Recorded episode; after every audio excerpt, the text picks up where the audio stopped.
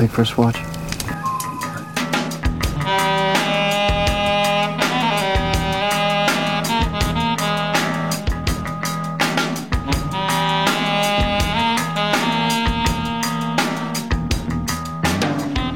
Hello, and welcome to an all new anarchic episode of the First Watch podcast. I am Zach, and I'm here with Cole. How are you? I'm good. How about you? I'm doing very well. Today kicks off the start of a special new series for us on the films of the Czechoslovak New Wave. And here to help us discuss those films is a guest who has been in this recording booth a couple of times, but has not yet been on a published and released episode of this podcast. And that's Ryley from Jamson Tea. Hello. Hello, just been practicing for for this big moment where it's Yeah. finally happening. I'm so excited to be here. You're like my first go to person anytime I have a project that's so ambitious I don't end up completing it. So, with that in mind, hopefully, knock on wood, we get through all of these episodes. Even if we don't, I think that today's topic is such a rich, fun film that it will stand alone as a lens into this movement. So, before we get kicked off, usually we do a little bit of a segment where we talk about the films we've been watching lately, but obviously, this is kind of a special case scenario. So, maybe we'll just start with our guest. Ryley, have you seen anything lately? Not too much. I did go and see Beau is Afraid the other night. Mm, yes. I wanted to really get as ahead of the discourse on that as possible.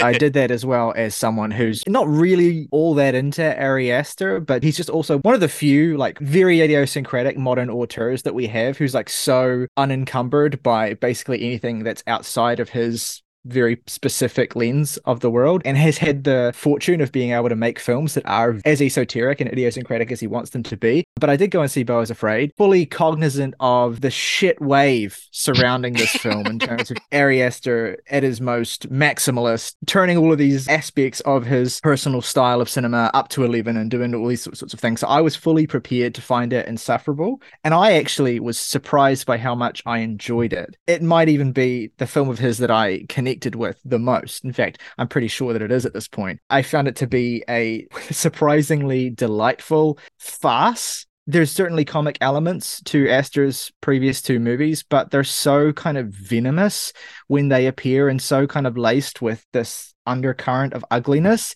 that I found those previous two films, particularly Midsommar. I mean, I get along fairly well with Hereditary, but Midsommar really just didn't land for me. And I've tried it a number of times. The way he would negotiate and navigate tone just never really clicked with me. Whereas I think with Beau is Afraid, obviously there's dark elements to the film, and it's not exactly, you know, the cheeriest experience. But there's a lot of that sort of affected gloom that I find so off putting about his previous works is kind of stripped away. And I enjoyed the way that he kind of embraced this purely silly tone. Also, I just think as well that whoever the casting director is in that film deserves like the biggest raise because the casting decisions throughout that film, which I knew nothing about going in, continually surprised and delighted me. I think it's an unexpectedly good pairing with Daisies because they're both really formally mm-hmm. audacious, bold shit posts. Like everything just kind of builds up to just being one joke. You know, the big thing about Daisies and a lot of these Czech movies that they're like 70 minutes long, not 180 minutes long. Well, and also to be fair as well, the thing with Daisies is it's a film you can view through various different lenses, and I'm sure you could interpret it in a number of different ways. But the way I view it is fairly straightforward, and it makes very clear and even didactic points in very direct and blunt ways. And and you could argue that it kind of makes one point over and over and over and over and over, and maybe even despite its 75 minute length, achieve something that could very easily have been achieved in a much shorter amount of time. But Hmm. the joy for it, in a similar way to me is the joy for Beau is Afraid, although that's a very loose connection. I'm, I'm just, loose cop, loose I'm just riding with this for now. But I guess in a similar sense, it's like, yeah, they both could be shorter, or yeah, they do make points that are not points that take that long to make. But a lot of the joy is in seeing the effervescent and gleeful way that the filmmakers make those points again and again and again and find new ways to land the same joke that continually kind of surprise you and delight you and leave you enjoying the ride, more or less. It's it's not something that is sort of compounding in its complexity as it goes along and making new points and just building and building and building into something huge. It is very straightforward. It is very simple. There's a lot under the surface, sure, but it's not something that requires a whole thesis to unpack. But yeah, great film. Um, Daisies even better. Cole, how about you? Anything other than so we're going to be talking about Beau is Afraid tomorrow, Yeah. which is an episode that we'll have released before this one.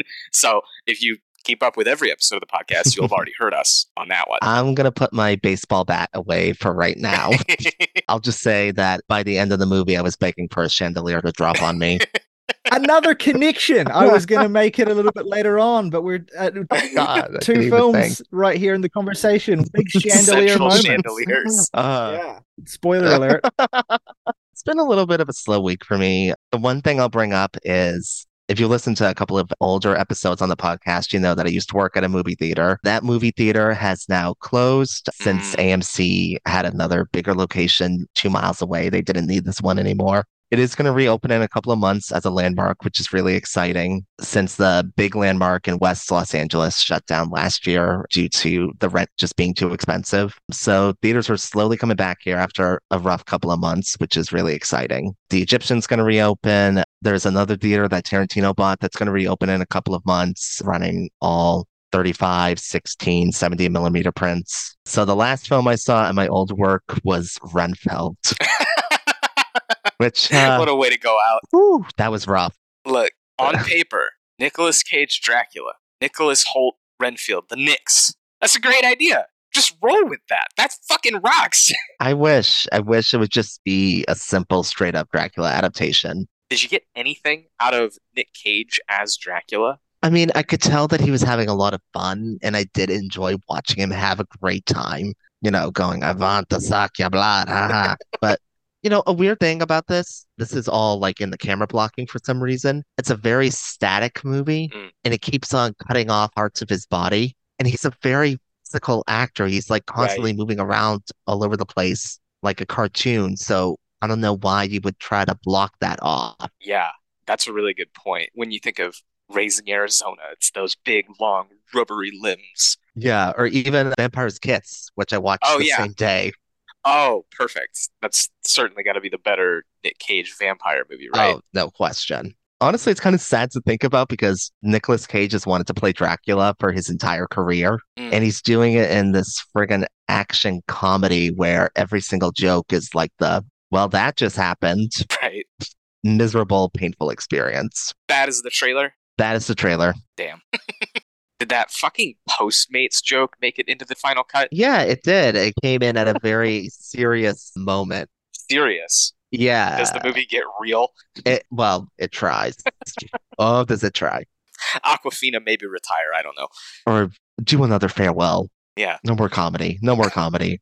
For me, it's just been nonstop new releases for, as I've already alluded to, the episode that we're recording tomorrow, and then a lot of these Czechoslovak new wave movies that I've been catching up on. I think I've seen close to 40 now, including some short films. Last one I watched was All My Good Countrymen by Vojtěch Jasný, and I'll be continuing to do that as we gear up for these next episodes. This is, as I mentioned, the first of a series of episodes about this movement. The next one that we're going to be covering is going to be Juraj Herz's, The Cremator, followed by Milos Forman's The Firemen's Ball. And if we get there, František Vláčil's Marketa Lazarová.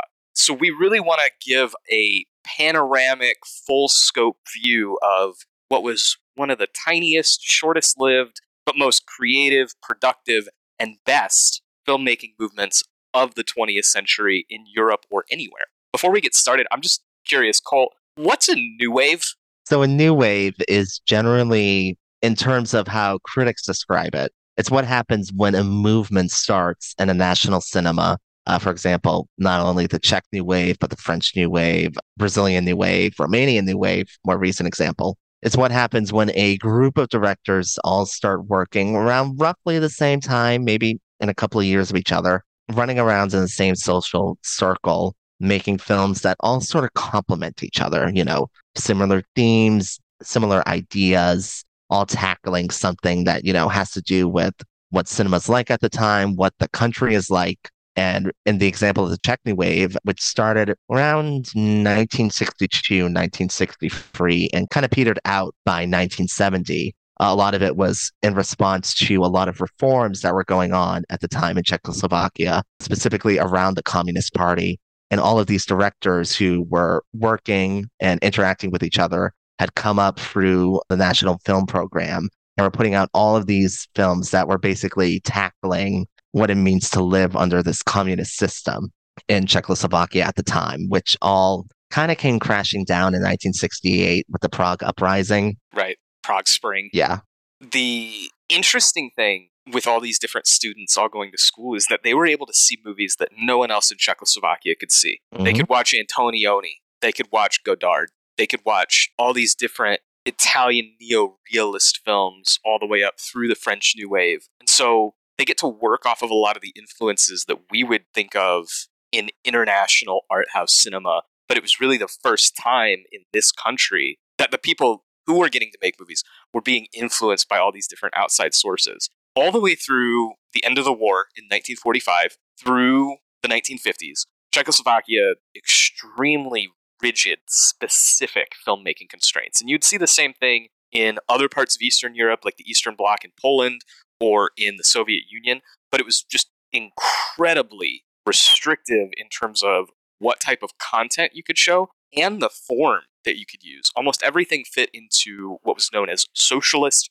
realism, which is a little bit like Italian neo-realism, except Italian neo-realism, kind of the goal of it, the purpose of it, was to stick you with these lower class individuals in the real way that they actually lived with amateur actors. And it would be a critique of the economics and the politics of those places in Italy. For example, if we look at Visconti's La Terra Trema, it's about how Sicilians were basically mistreated and impoverished and didn't have opportunities. If we compare that to the socialist realism, those themes of struggle are still there because they cohere to the communist ideology, but everything is very uplifting, positive, and kind of phony. There's not a lot of genuineness. There's not a lot of personal expression or honest representation of what it is like to be Czech. And so, in a lot of ways, these movies within the Czechoslovak New Wave are important for just allowing us to observe a way of life otherwise was clouded by government restrictions and censorship. Mm-hmm. Basically, the movement said to start around 1963. You can see the seeds of it forming a little bit before that as those reforms came through and everything started to lift. 63 was really when the door opened, and suddenly we see a lot of formal experimentation in addition to just the subject matter. And the formal experimentation of the Czech New Wave is beyond just about anything that I would say. You know, if you get into French New Wave or you get into Japanese New Wave, you'll see a lot of frenetically edited films, films that use really creative sorts of blocking, experimental sequencing based on memory and perception and dreams. When you get into the Czechs, I mean, it's like absolutely everything thrown at the wall in terms of technique. It's pure anarchy, it's pure creativity. Mm-hmm. And very few filmmakers within the movement, even though they all kind of adhered to that, very few filmmakers in the movement embodied it quite like Vera Chytilova, who is the director of Daisies, which we're here to talk about today. She made a couple student films, including A Bag Full of Fleas, which is a look inside of an all girls dormitory working at a factory. And then there's Ceiling, which is about the life of a young model, which is kind of relevant because Chytilova herself was a model when she was a student. Before she became a filmmaker, actually, she was almost entirely within the fashion world, which I think is something that becomes incredibly important when we talk about the meaning of daisies and the mm-hmm. execution mm-hmm. of daisies. Her style is defined by femininity, it's defined by absolute chaos. And while Jan Němec is the filmmaker most commonly associated with the enfant terrible title, I would say Chytilova earns it like every minute of every movie she's ever made is just like a provocation. It's a joke. It's an experiment. It's really quite dazzling. Have you guys seen any other of her movies besides Daisies, either earlier or later? I actually haven't. Yeah. I feel bad for that considering that Daisy's been a favorite of mine for a while. But one thing I want to just address off the bat as well is while femininity is obviously a core aspect of her work and particularly this film, it also would be, I think, reductive to view it solely through a feminist lens. I mean, it's something interesting that I've discovered while researching this film is that Chytilova didn't really identify as a feminist filmmaker and to a large part felt that readings of her work that solely viewed them through that lens ultimately ended up being quite reductive. And I think that what's interesting about the way in which Chytilova uses feminism or uses femininity rather in her films is as a means to the end of anarchy in a lot of different ways. So basically you have this heightened visualization, this heightened conceptualization essentially of this very decadent and chaotic existence that is basically in every sense and in every aspect of what it does a total reaction against the constraints of the socialist realism basically it's not necessarily the idea being that what Chytilova wants to do is depict a more fair or accurate or uh, realistic view of how she sees Czech society. It's actually more just taking everything and making it as chaotic and as counter to the mode of presentation as possible. So it's not about a different kind of realism. It's not even necessarily about a different viewpoint. It's purely about chaos. It's purely about taking the way in which people, women, and Czech society in general is presented on screen and completely upending that in basically as many different ways as possible. And everything that the film does ultimately has the goal of chaos, I think. I mean, I'm not trying to reduce or simplify it in any way, but basically, I think everything you see on screen, on basically every decision that's made, and almost every action that a character does in the film is intended as a form of chaos. And particularly when you consider, like, when you juxtapose different actions and different sequences and scenes next to each other, and sometimes seemingly abstract and random ways in which they collide together and they are sequenced, you have this purely disorienting experience, I think is the core takeaway of daisies. And one of the joys of it is realizing that as much as you try to project sense and as much as you try to project logic and even as much as you try to project a, sim- a simple reading of the film it kind of rejects that. Mm. like the immediate temptation when i first saw it as i was young was to kind of read it as this encouragement for sort of rebellion and this encouragement for sort of female uprising. But there's this sense with which Chytilova is sort of reveling in that uprising and reveling in that kind of chaos but also there's a sense with which maybe she's a little bit critical of it as well and maybe she's a little bit aware of the need to avoid becoming complacent in making any kind of political point mm-hmm. right or mm. engaging in any kind of like political behavior or action the idea is that if you engage in all these forms of excess as a way of revolting against the status quo or as a way of revolting against the reality of Czech life at that time, which is that food was very scarce and a lot of people really, really struggled to get the resources they needed, and a lot of people just didn't get them. If you go too far in the opposite direction of that, you can end up alienating the audience from the point that you're mm. making as well. So there's this interesting balance, I think, that she treads while at the same time maintaining that dedication to chaos. It's a very fascinating experience to watch the film. Yeah. And the food shortages was actually part of why the movie got banned in the first place. The official reason given by the government mm-hmm. was excessive food waste. Mm. So, as Ryley just did a beautiful job of establishing, Daisies is a film that is difficult, if not impossible, to summarize. So, in the interest of chaos, let's go ahead and do just that. Cole, why don't you tell us what Daisies is? So Daisies is a 1966 feature directed by Vera Chytilova. It focuses on two girls, teenagers, both named Marie. You got Marie Run and Marie Two, you know, like thing one and thing two, except, you know, they don't have a cat in the hat to keep them contained. And the two girls decide one day that since the world is a spoiled, rotten, and destructive place, they're also going to be spoiled and rotten and chaotic. And the film takes us through a series of segments, some of which have repeating patterns, some of which don't of the girls just going out and causing as much chaos as possible, you know, going on dates with rich older men, eating all the food they want, and then dumping them on the train, or going to a jazz club and messing everything up, or in one spectacular example, destroying an entire banquet.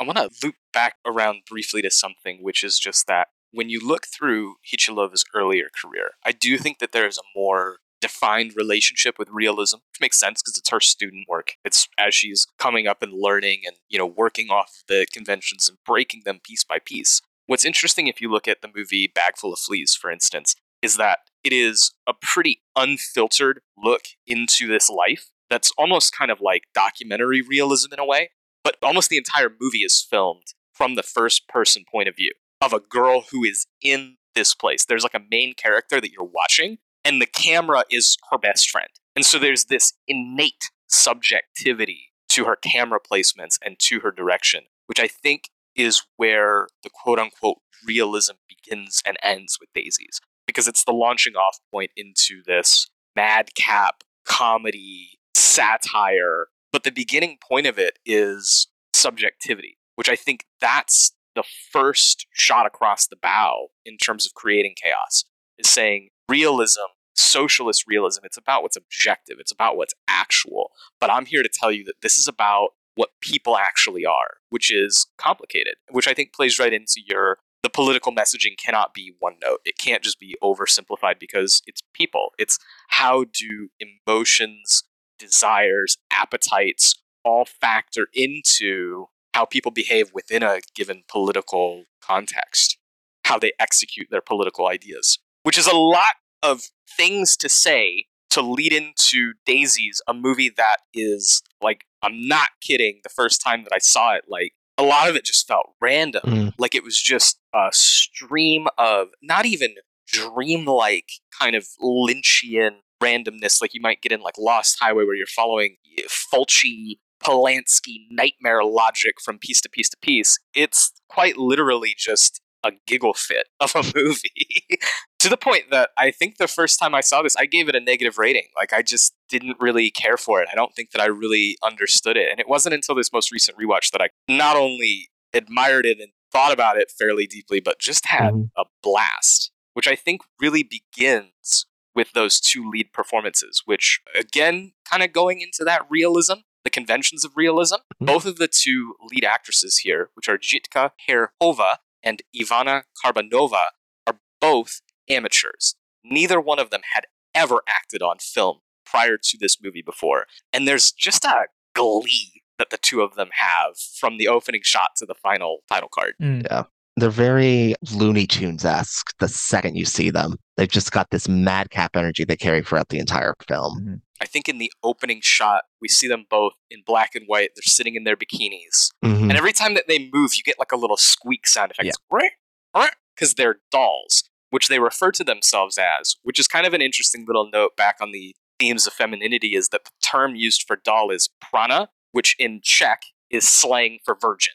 So it's about sexuality and objectification. And they're just these two little inanimate objects sitting and having a conversation with each other, going, The world is rotten, so let's be spoiled too. And from there, like, they make a mess. Yeah, I think that maybe there's an aspect to that sense of dissociation between the different things that happen in the film and the sense of seeming like, while on one hand there is that mode of just pure excess and spoiledness for the sake of it, there's also the sense with which the characters feel almost entirely figurative and kind of like you can't really get inside them. And so I think that may be why, to a certain extent, a lot of people maybe struggle with this film initially because if you don't really have a context for it, Mhm. and if you don't really know what to expect in terms of what the film is going to be doing, it doesn't really reach out to you in any way at any point. It is this pure, again, exercise in this just miasma of sheer joyful noise, basically. Mm. It's funny the way that the film kind of negotiates with or sort of nods to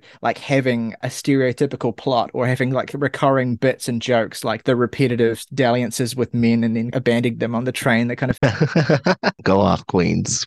there's these little plot beats that the film will occasionally go back to as a part of its recurring joke, but they're just sort of strung together by these seemingly disconnected sequences of Yeah. purely symbolic act, like where they're cutting out the food and where they're burning the paper and just doing all these sorts of entirely frivolous things. And I think to really engage with daisies, you have to kind of submit to the joy of that behavior and to the sheer freedom and freeing frivolousness of doing those sorts of things. And you need to sort of stop interrogating them on a moment to moment basis and kind of let yourself be a part of that emotional and subjective mm-hmm. experience that these two women, who interestingly are identically named and, and seem to kind of function as I don't want to impose like a duality thing on them, like they're kind of two sides or whatever. I kind of just think they're a sort of single being There are details that stand out. For instance, a lot of it is in the costuming, like the redheaded Marie, who's on the poster and the covers and everything like that, with the flowers in her hair. Mhm. She's always got the same type of dress on, which kind of comes all the way up to her neck, whereas the other one always has like a little bit of a lower neckline. She's always wearing pigtails. There's like stylistic, almost like you would do with cartoons, design features which help to ground you in their personalities, which are similar, but I do think you could draw certain distinctions between the two Yeah. of them. I want to ask, how did you guys originally react to this? Like when you very first saw it the first time? The first time I ever saw this, I completely loved it because of how anarchic it felt. And I just tapped into the comedy immediately. I was just like, okay, just going to go with the flow of the movie. Yeah. And it was a riot. Had you ever seen any other Czechoslovak New Wave films before this one, or was this your first? I think I had seen one or two before because the first way that I experienced this was through the Criterion Eclipse box set, Pearls of the Czech New Wave. I think my first one was Jaromil Jireš's Valerie and Her Week of Wonders, which is just as abstract and like, huh, as this is. Ryley, how about you? How was your first reaction? And had you ever seen any films from the movement prior to this one? Well, my first reaction was very positive, but I saw this as a teenager when I was going through like a really huge sort of Euro art house phase. And I Same. was just kind of absorbing as much of it as possible. And I wasn't really like, um, I wasn't really being all that discerning. I was kind of just sort of taking stuff in experientially. I watched so much European cinema in such a kind of condensed time when I was like 16 that it's hard for me to remember whether this was my first I got you. It might have been my first Czechoslovakian New Wave film, but I remember at the time there was a filmmaker I was really into, a Serbian filmmaker called Dusan Makavejev, who made similarly like really beyond the pale, like excessive, often quite sexually provocative films. And he has a particular film called Sweet Movie, which this reminds me of a lot. Although that movie I think goes a lot further into some of its provocations than this one does. And so I was really kind of taken with that idea of like the cinema of excess, essentially, with this very ripe age, he kind of really provoked and moved by the satirical element. Not only is there a total disregard for what is appropriate, what is conventional, what is the right thing to do, but there's this sense with which nothing matters to Mhm. these women. And there's something like even more freeing about that. They veer from these states of euphoric realizations, joyful assertions of freedom, to these really morbid and dark nihilistic statements, the imminence of death and all these kinds of things. And there's a sense none of it matters at all. Like it's all just noise. And that's something that I think is really truly anarchic about this film is that there is a sense of consequence, I think, ultimately, with the end of the film. Mm. But ultimately, when these girls are having the time of their lives and when these girls are going through it emotionally, there's this sense that none of it really matters at all anyway. And it's all just stuff. And that's one of the most freeing things about the movie, I think. The spirit of anarchy is pure here. I think that's an attitude one could easily develop when you've moved from a fascist occupation into the bright eyed idealism of like, oh, hey, the Red Army's coming to save us. Everything's going to be okay. We're going to be fine. We're going to be this great collectivist country. Everything's cool. And then it doesn't really work out. Everything falls to shit. And so instead of having these really hard and fast political beliefs, it's this idea of humanity, subjectivity. And I think with Daisies, what I really, really, really thought about a lot the last time is just rule breaking. The idea of every written rule, as soon as you see it, break it. The two characters, they're here to break all their social contracts, wasting the food, fucking around with men, doing whatever they want to do. Chytilova herself is breaking every structural, filmmaking, writing rule. It's just that as soon as you see a rule, break it. It doesn't matter if it's a good rule or a bad Mhm. rule, break it Yeah. Right. break it, break it, break it, break it. And I think in order to really get the value of that, to understand on a deeper level, it is helpful to have seen films that preceded it, films that came after it, from this movement, from other movements, so that you can understand what rules they're breaking and what the value of that is. I guess the reason why that seems interesting to me is because this is by far the most popular film in this movement. Mm. By far. It's the number two is like if you just go by Letterboxd logs, which isn't everything, it's like 25% of the number of logs of this film. This is hugely popular relative to almost every other big movie, major release, Criterion release, Janus restoration.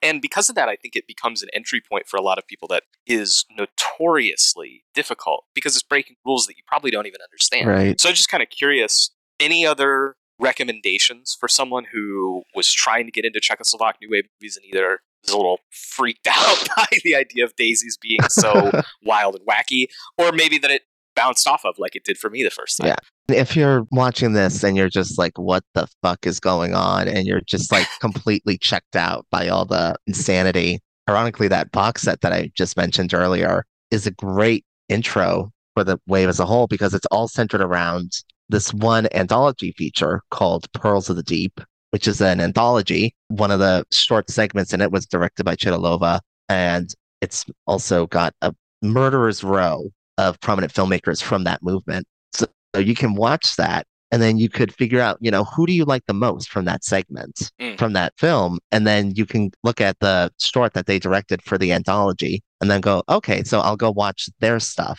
So it's actually this really great way to branch off into the different filmmakers of this movement. Yeah, from the top to the bottom, that's Yuri Menzel, Yeah. the director of Closely Watched Trains. I was just going to mention closely watched trains as well, That's also a great one. Just probably as a kid and especially as like growing up non-binary but male and not knowing it and kind of struggling Yeah. with sexuality as a teenager and all that kind of stuff. I really resonated with that particular film a lot, so that Mhm. would be one I would recommend. That's my second favorite of all the Czech films that I've seen is Closely Watched Mm. Trains. Joyful little movie.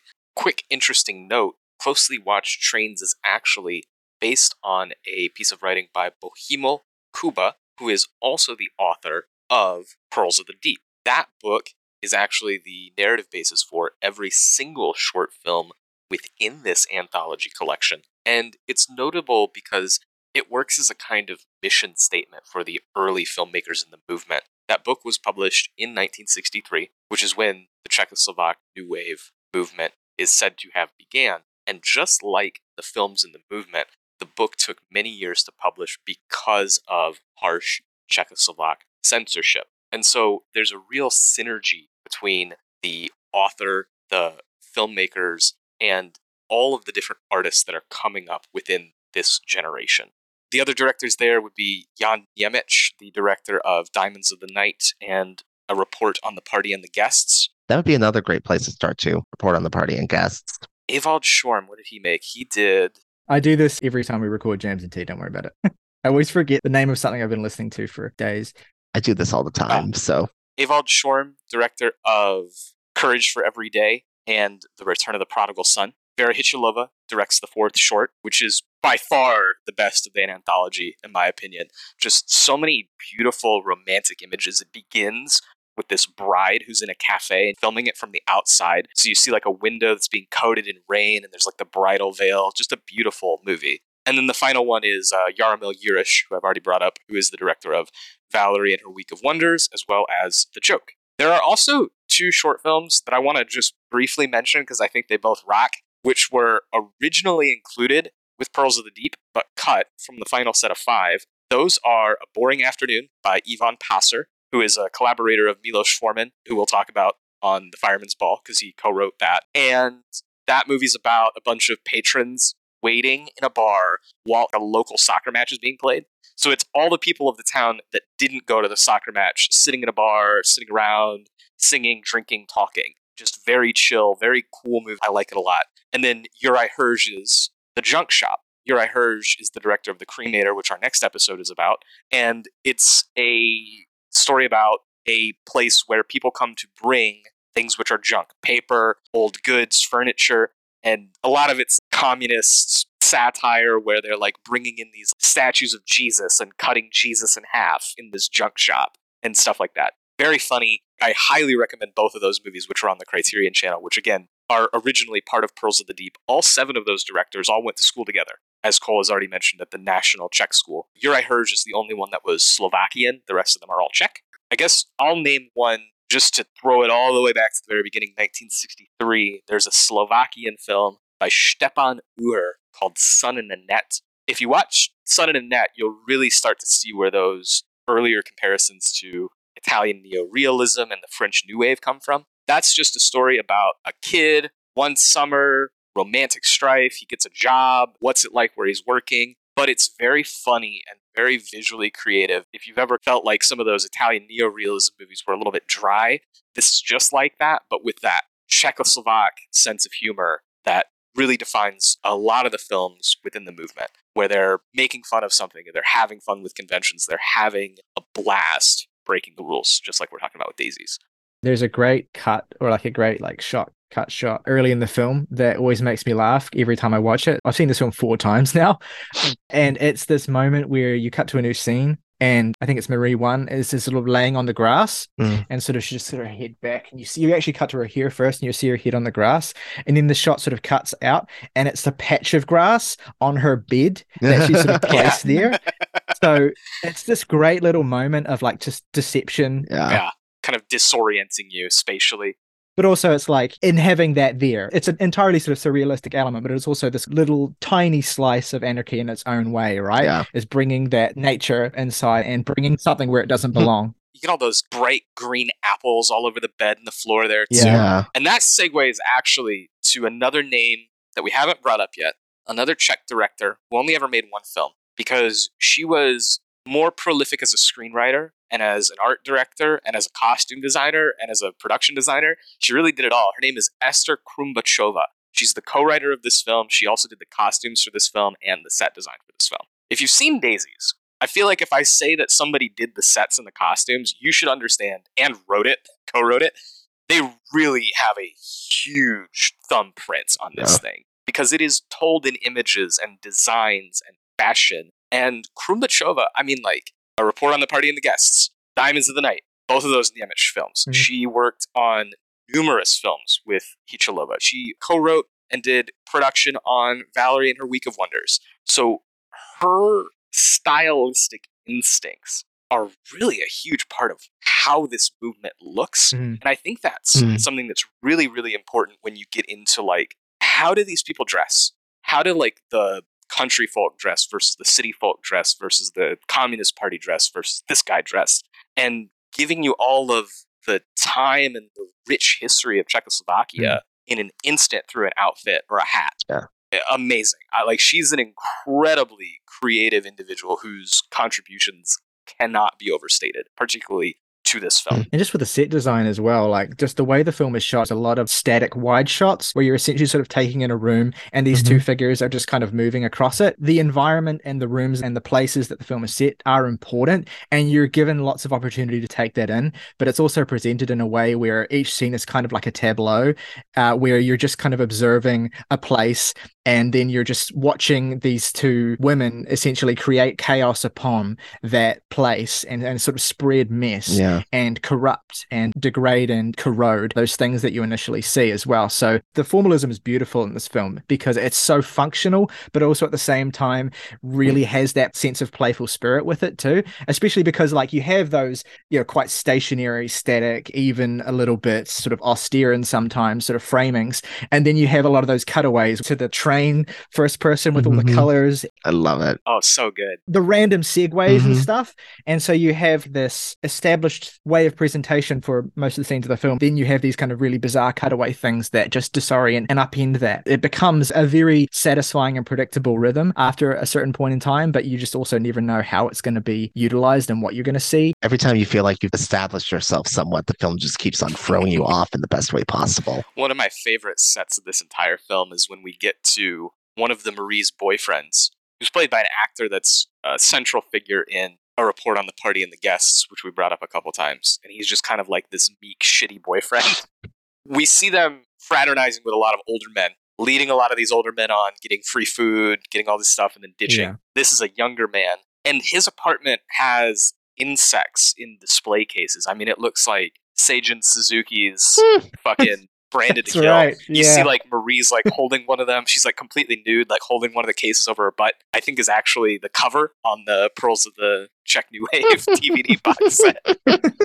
just love that. And then we get another reference back to him later, just on the phone. We don't go back to that environment, but it's the probably to me the most infamous scene of this film when they're cutting up all the phallic food. They're cutting up the bananas and the sausages and everything like that, while this guy's like, "Hey, I love you, baby," and they're just fucking cutting dicks open. It's so good. Yeah. It's elite, elite gag. So ahead of their time, they invented Lorena Bobbitt. There's the thing as well with the, I guess, supporting characters, if you could even call them that, in this movie, where like all the men and basically everyone else that isn't these two women is in this perennial state of bland bemusement.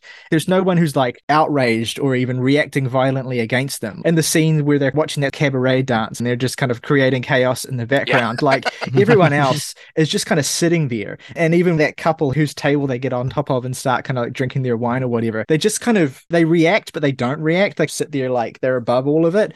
And it feels like that that one boyfriend, the insect boyfriend, he's like the only other person in the movie who seems to emote in any way. And there's almost a sense with which he like could be a part of the anarchy or the rebellion if only he could kind of get over his um if only he could embrace that sense of not caring and, and letting all of his sort of mm. selfish self-concern fall away and just sort of, you know, embracing that level of chaos. And that's a neat little moment, I think, because there's really no other characters in the film who emote or do anything in any meaningful way. The girls are just so the rigid focus of the film the entire time. That actor's name, by the way, is Jan Klusák. Very great Czech name.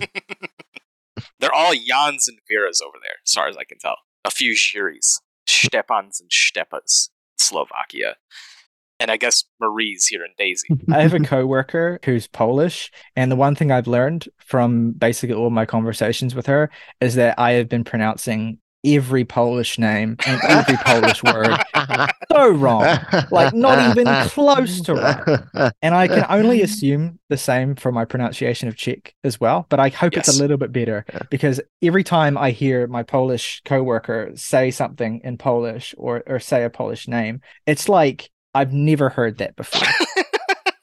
like that's not how it looks at all. a quick formal apology from the First Watch podcast if we pronounce any Czechoslovak names or any names wrong now, in the past, or in the future. Sorry. I have very fond memories of, of my last time on here in the episode that didn't air of me like laboring to say Krzysztof Kieślowski correctly. Zbigniew Preisner.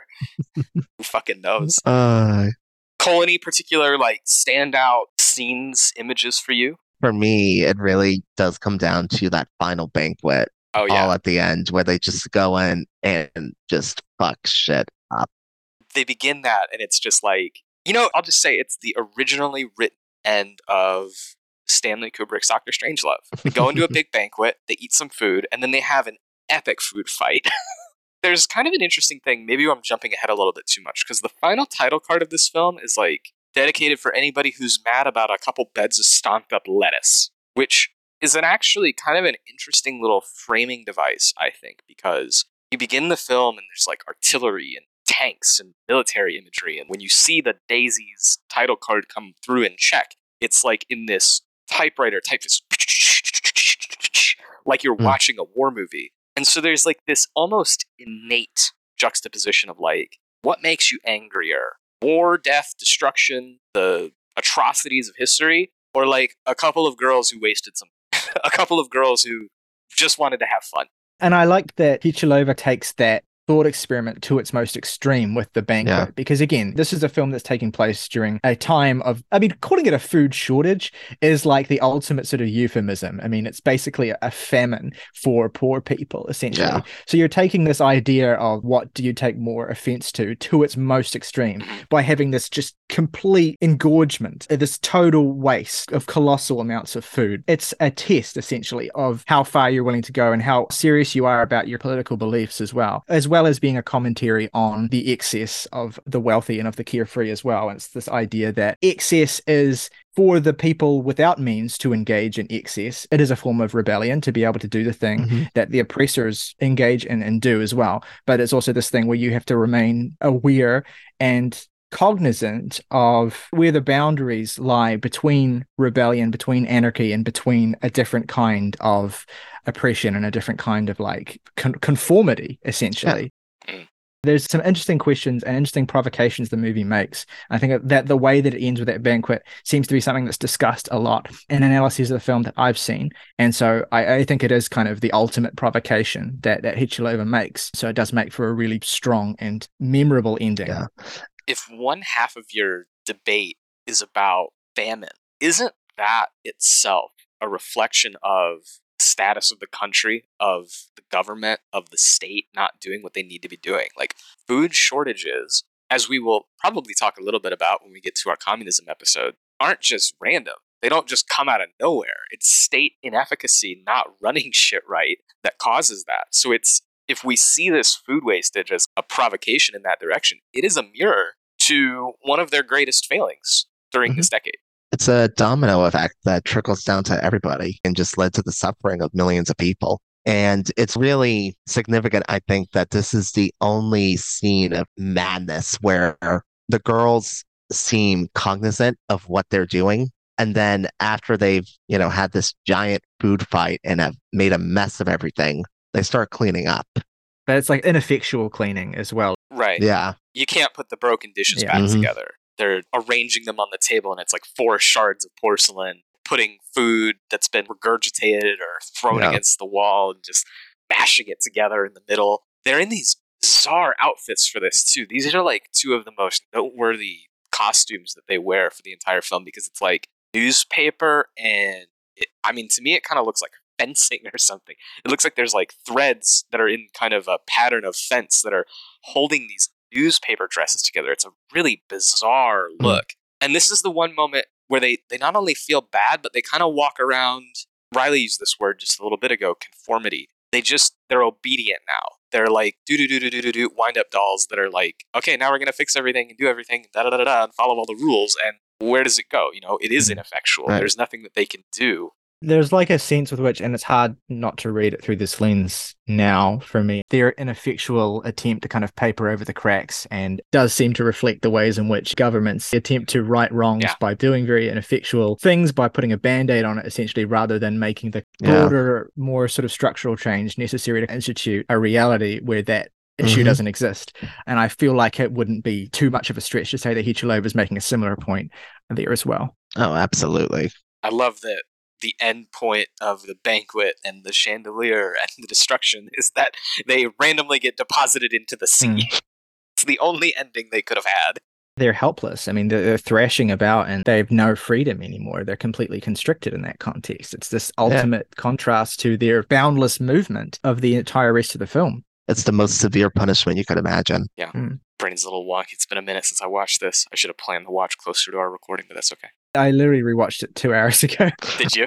Yeah. I rewatched it this morning too. Amazing. It's a movie you can just knock out real quick because of its brevity. it is. It so mm-hmm. is. No, you know, I just want to reiterate something that warmed me up from minute one to minute 70 again was just those two lead performances because it's like, on one hand, the formalism will often treat them like they're Catherine Deneuve or Jeanne Moreau, but then the rest of the movie kind of treats them like they're the Marx Brothers. And so there's just a lot of this like great close-up work of their faces and their expressiveness. Unlike most actors who would be, you know, portraying a character with all these different details, it's like just have fun just have as much fun making this as you possibly can. I think if you just lock into their faces, into Mm.